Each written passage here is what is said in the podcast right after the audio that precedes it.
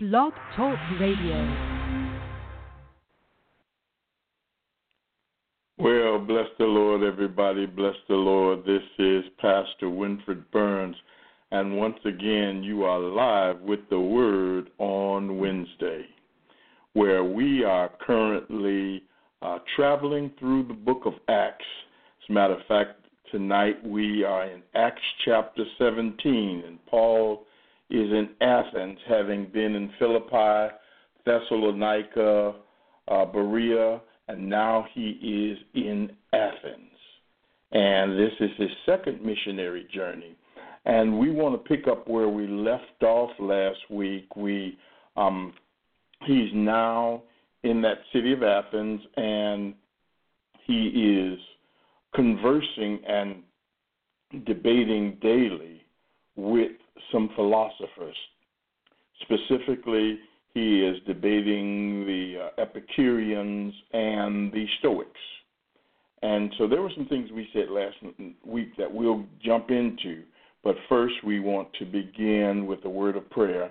And just to caution you, um, you know, we're only out for 30 minutes. 30 minutes. So we'll probably finish chapter 17 and get into 18, but we won't go that deep into chapter 18 because, again, we want to confine ourselves to 30 minutes, okay? So let's have a word of prayer and then we will uh, dive right in. Eternal God, our Father, it's in Jesus' name that we come to say thank you.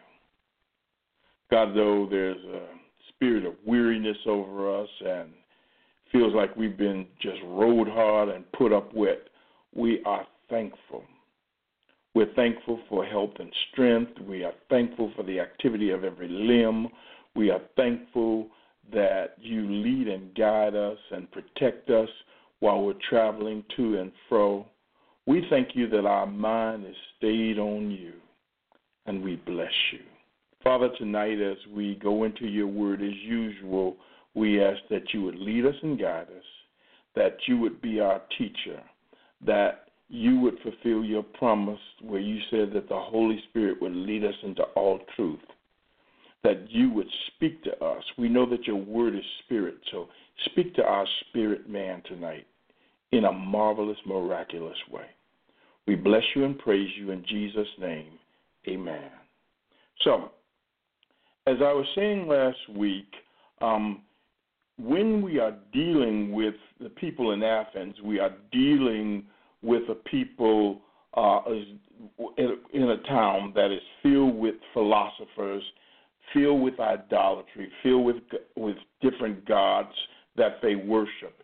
And what we have to realize is that that although they have a low opinion of Paul uh, and Paul's methods, um, that Paul is well versed in in this in dealing with these people.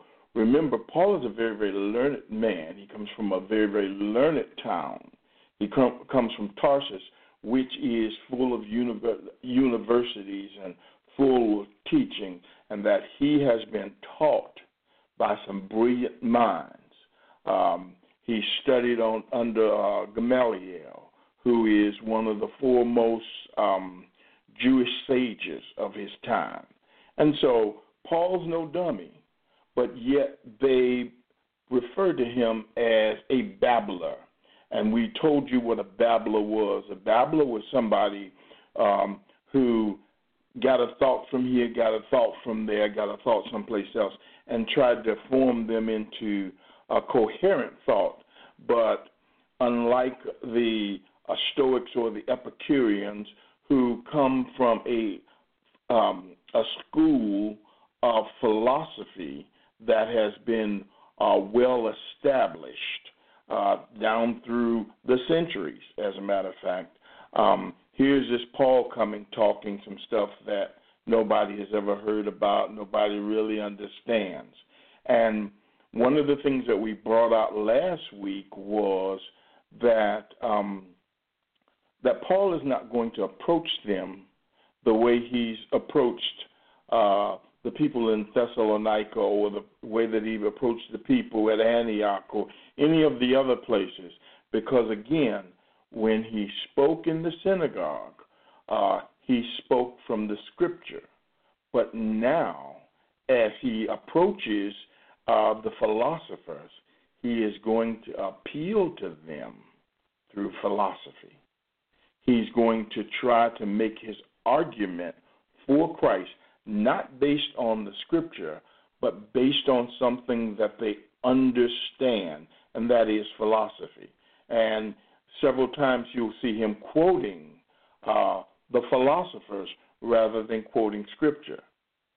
Now, um, one other thing that I want to point out is that uh, in his, as he approaches um, the teaching, he is going to approach the teaching in such a way where he's going to approach it from nature. Now, remember, these the Epicureans, um, they're seeking to to find out what is the aim of life and how do you obtain it. And the Epicureans basically says there are no gods. There are, there's no gods that, that that that and there is no soul because or, or there is a soul, but at death the soul dies and is no more. And they think that the aim of life is pleasure. Now, we define pleasure as the absence of pain.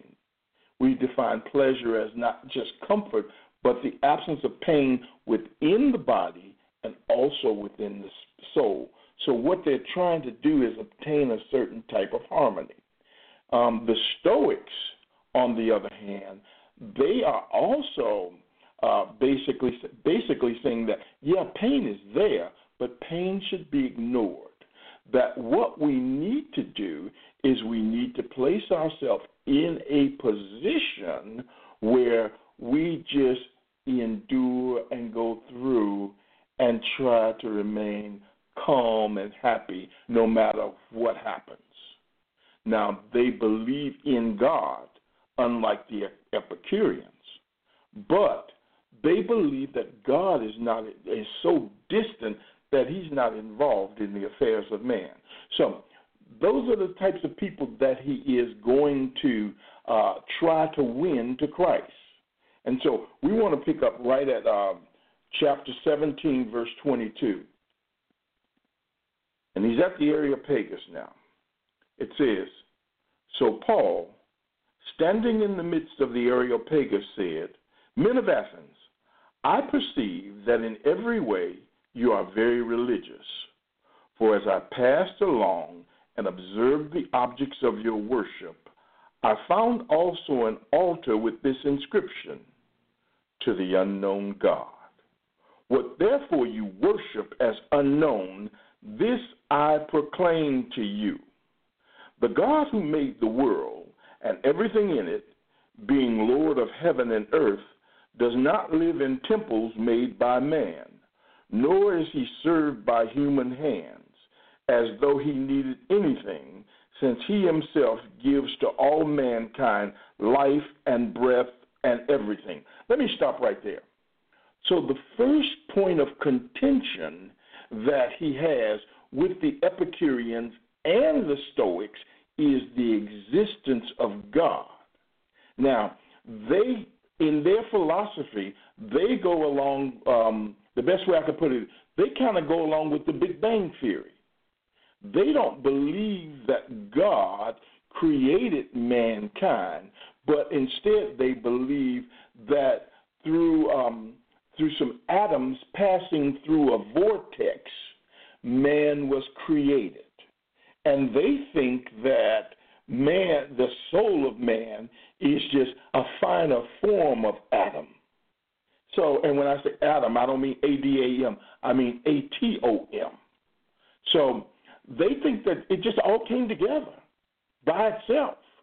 And so now Paul is introducing God, and he's also calling them out in a in another way because now now these are just philosophers, but the town of Athens is filled with gods and what they, what they, what he's doing is he's not only appealing to the philosophers, but he's also appealing to the people at large who worship various gods.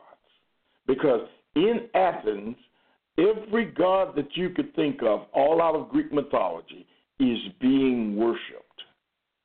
So he's going to catch them all up. He says, You guys are careful about these gods. As a matter of fact, just to make sure that you don't miss a god, you've got a statue to the unknown God.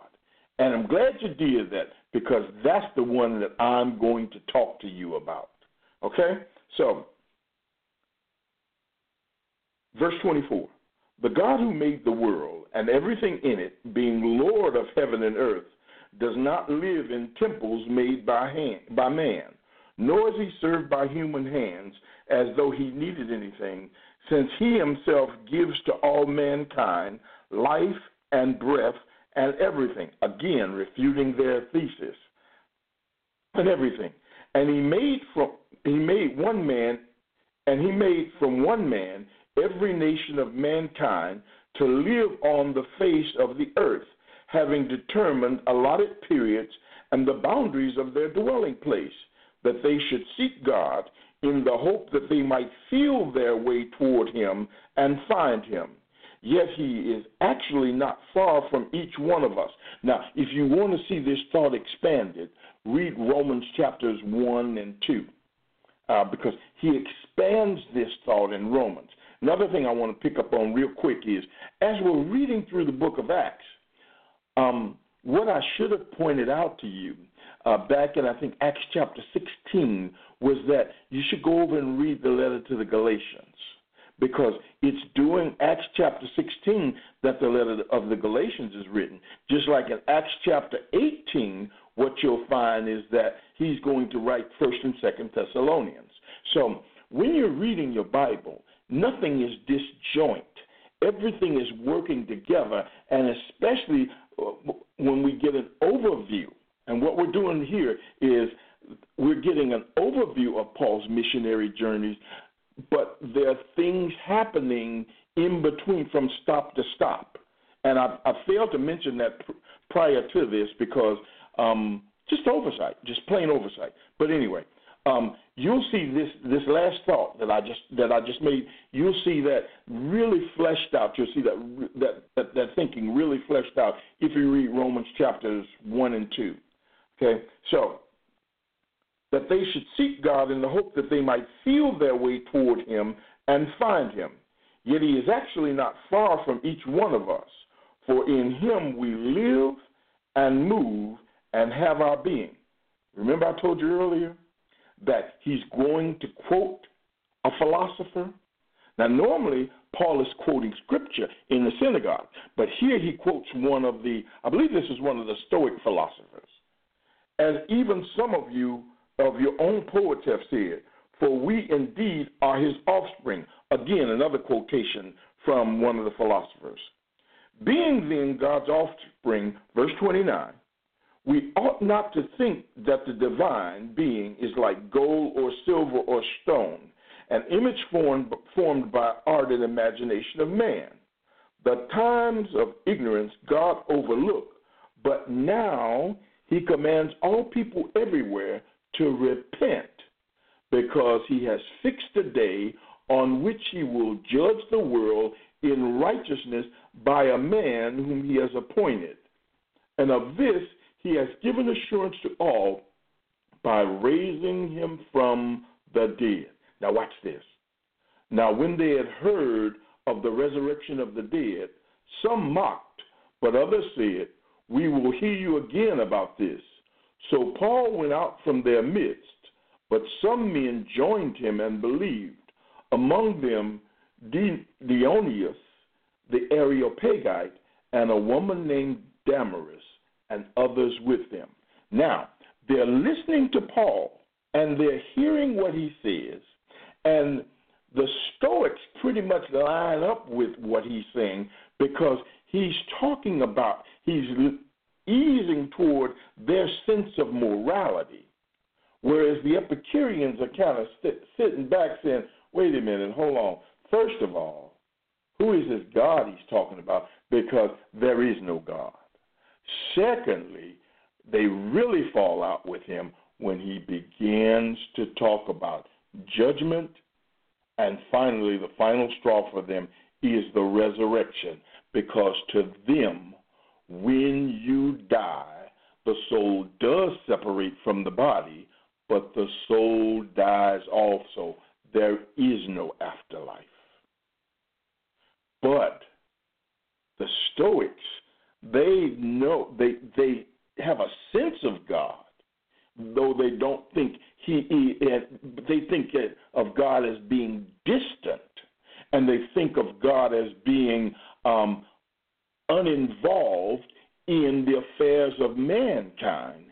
They want to understand how is he uh, how is how is he involved in the affairs of mankind? And Paul has already said he created you.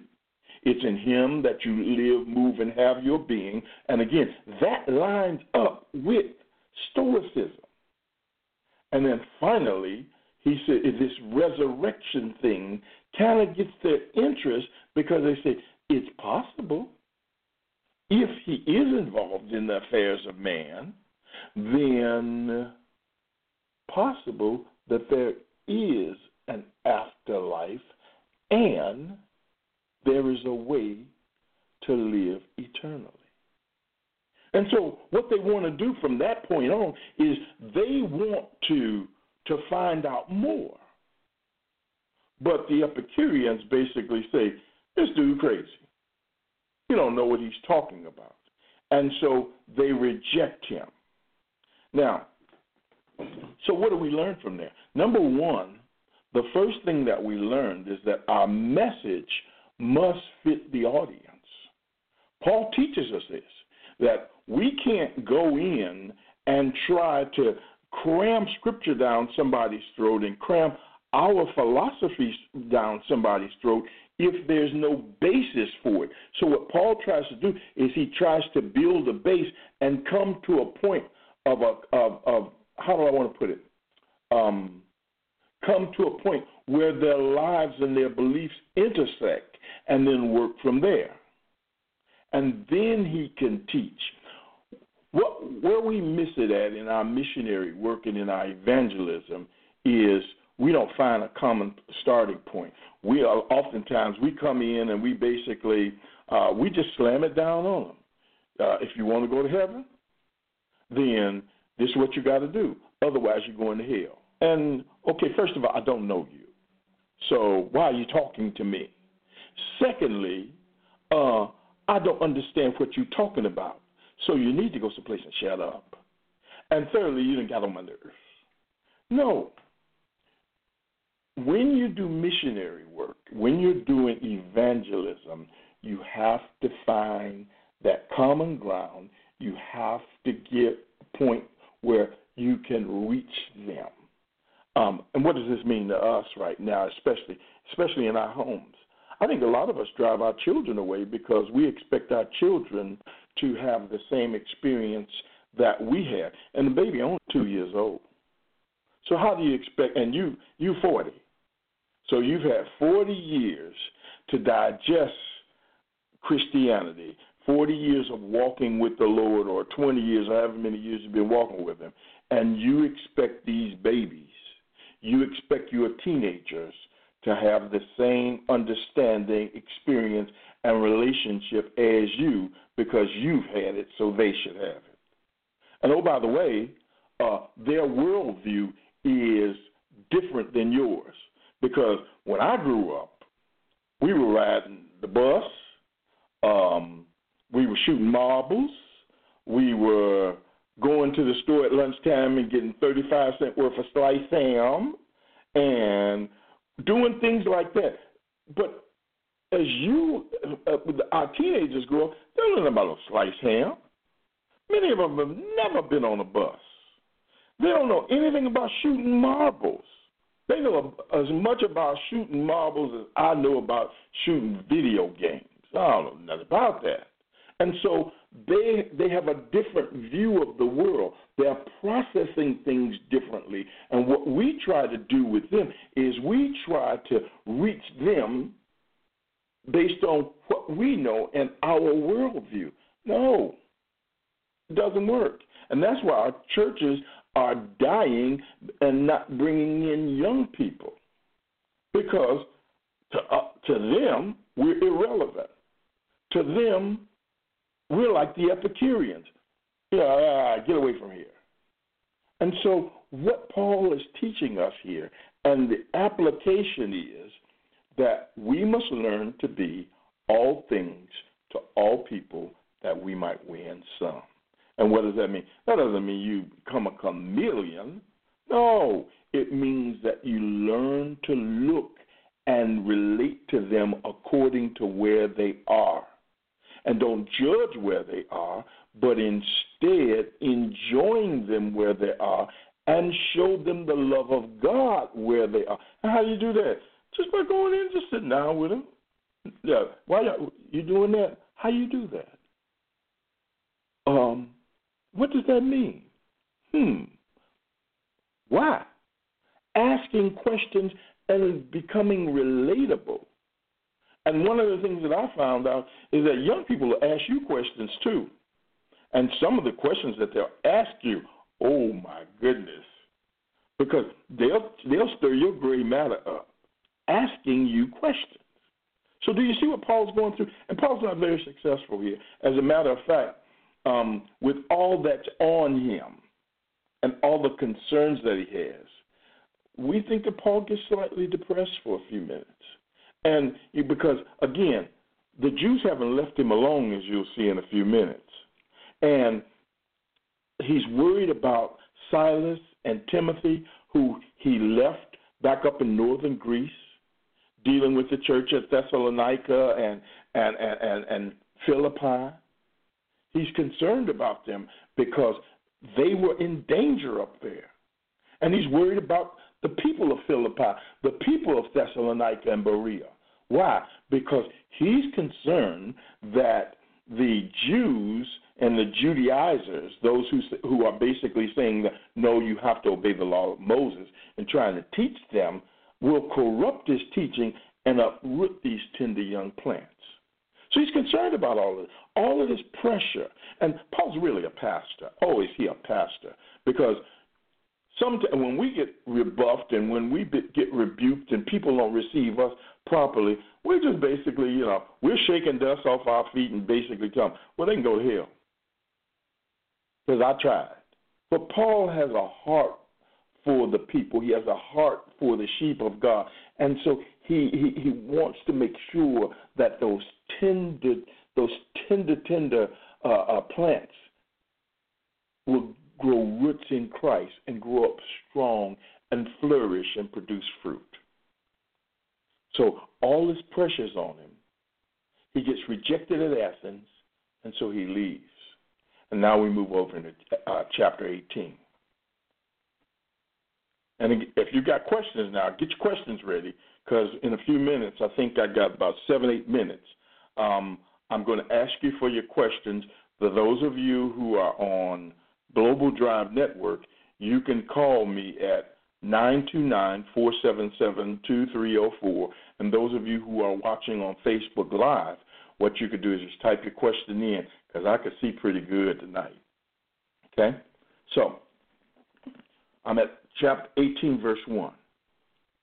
After this, Paul left Athens and went to Corinth. And he found a Jew named Aquila, a native of Pontus, recently come from Italy with his wife Priscilla, because Claudius had commanded all the Jews to leave Rome. So he leaves Athens and he goes to Corinth. Uh, from Athens to Corinth, uh, again, he's still traveling south, but now he's traveling southwest. So he came from northern Greece. He's in southern Greece now in Athens, and he travels southwest to get to Corinth. And Corinth is a particularly interesting city because whereas Athens was full of aristocratic folks that thought they were smart, now you get down into blue collarsville where they're making money. Uh, they these people up here, these are your uh, in Athens, they were your scholars. Down in Corinth, what you have is you have a, a city that's situated in such a way where um, if uh, if you go if you go on your map and you look at Greece, you'll see that to to go from uh, one port to another port to get to the uh, westernmost, yeah, to the westernmost portion of the world going towards Italy, you would have to sail around that little isthmus, okay, that little area. But what Corinth was so small in terms of uh, the distance from one side to the other that what they would do is a medium sized ship to cut time off. What they would do is they would dock on one side of the city, lift the ship up out of the water. Uh, there was a kind of transit system that they had where they put the what they did was put the boat on a bunch of logs and just rolled it to the other side of town and dropped it in the water on the other side and they could be on their way. So Corinth was a city at the crossroads. You had some of anybody and everybody coming through there. And so it was a huge metropolitan city. It was a city that uh, prior to the first century was known for its debauchery. I mean, you talking about sexual sins, you talking about brothels and all of that kind of stuff. Cor- Corinth was known for that prior to the first century. Now, in the first century, uh, and the reason why I say prior to the first century was because I think it was about oh, roughly about 60 BC. Um, they had gotten captured. The city got burned down. They finally Rome came back. Julius Caesar comes back in and he rebuilds the city. And so now they're st- it's still bad. The sexual sins and all that kind of stuff are still going on, but they were nowhere near as bad as they had been prior to the city being destroyed. So some of everything went on there. And this is going to be a place that's going to cause Paul some problems. Now, in terms of the scripture that we just read, Priscilla and Aquila, who have just come from Italy, Claudius, the Jews were cutting up in Rome, and Rome didn't take that; they didn't have that mess. So, what they would do to stop all this rioting, to stop all this fussing and arguing and stuff uh, there, and basically it was because the Jews were going after the Christians in Rome. What they did was they said, all you Jews, get out. And so he put them all out. No Jew could be was allowed to live in Rome under Claudius. And so they leave Rome and they come to Corinth. This is Priscilla and Aquila. And they're tent makers. And tent makers, you know, we have a lot of we get a lot of conversation about what is a tent maker. Um, tent makers, uh, as near as we can tell it, as near as we can tell it, tent makers are workers of leather who make tents, leather goods, etc., uh, that are waterproof. Now, there's another school of thought that says that Paul was a tent maker, and that what they the tents that they're talking about that he made are the tallis, the head coverings that men and women use in prayer. Um, from a historical standpoint, uh, I've got. I would love to believe. Now, let me just from from a Christian standpoint, I would love to believe that Paul and Priscilla and Aquila were involved in making the um, the spiritual garments for people. But history seems to point out that they were no, they were they were working in leather goods, making actual tents and all that kind of stuff. So that's that's kind of the way it goes, I think. But I could be wrong, and I'm hoping that I am. Uh, I'm at verse 3. And because he was of the same trade, he stayed with them and worked, for they were tent makers by trade. And he reasoned in the synagogues every Sabbath and tried to persuade Jews and Greeks.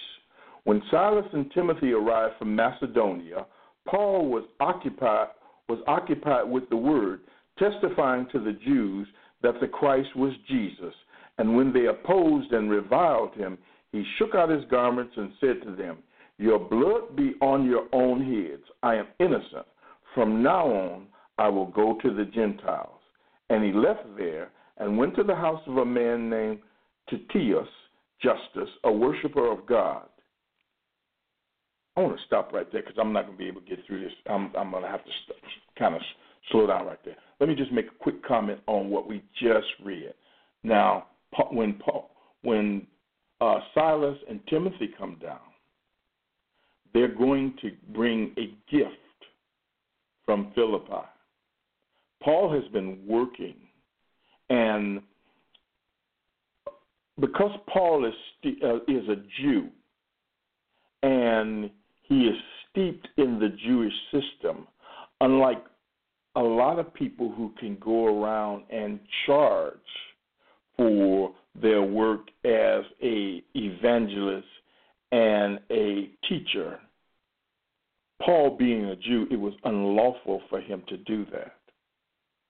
And so when he get, and so he's working to support himself. Now remember when he was with Lydia, Lydia opened up her household and showed him hospitality. But now he's by himself. And so he works to earn his keep because it's unlawful for him to charge people for the word of God.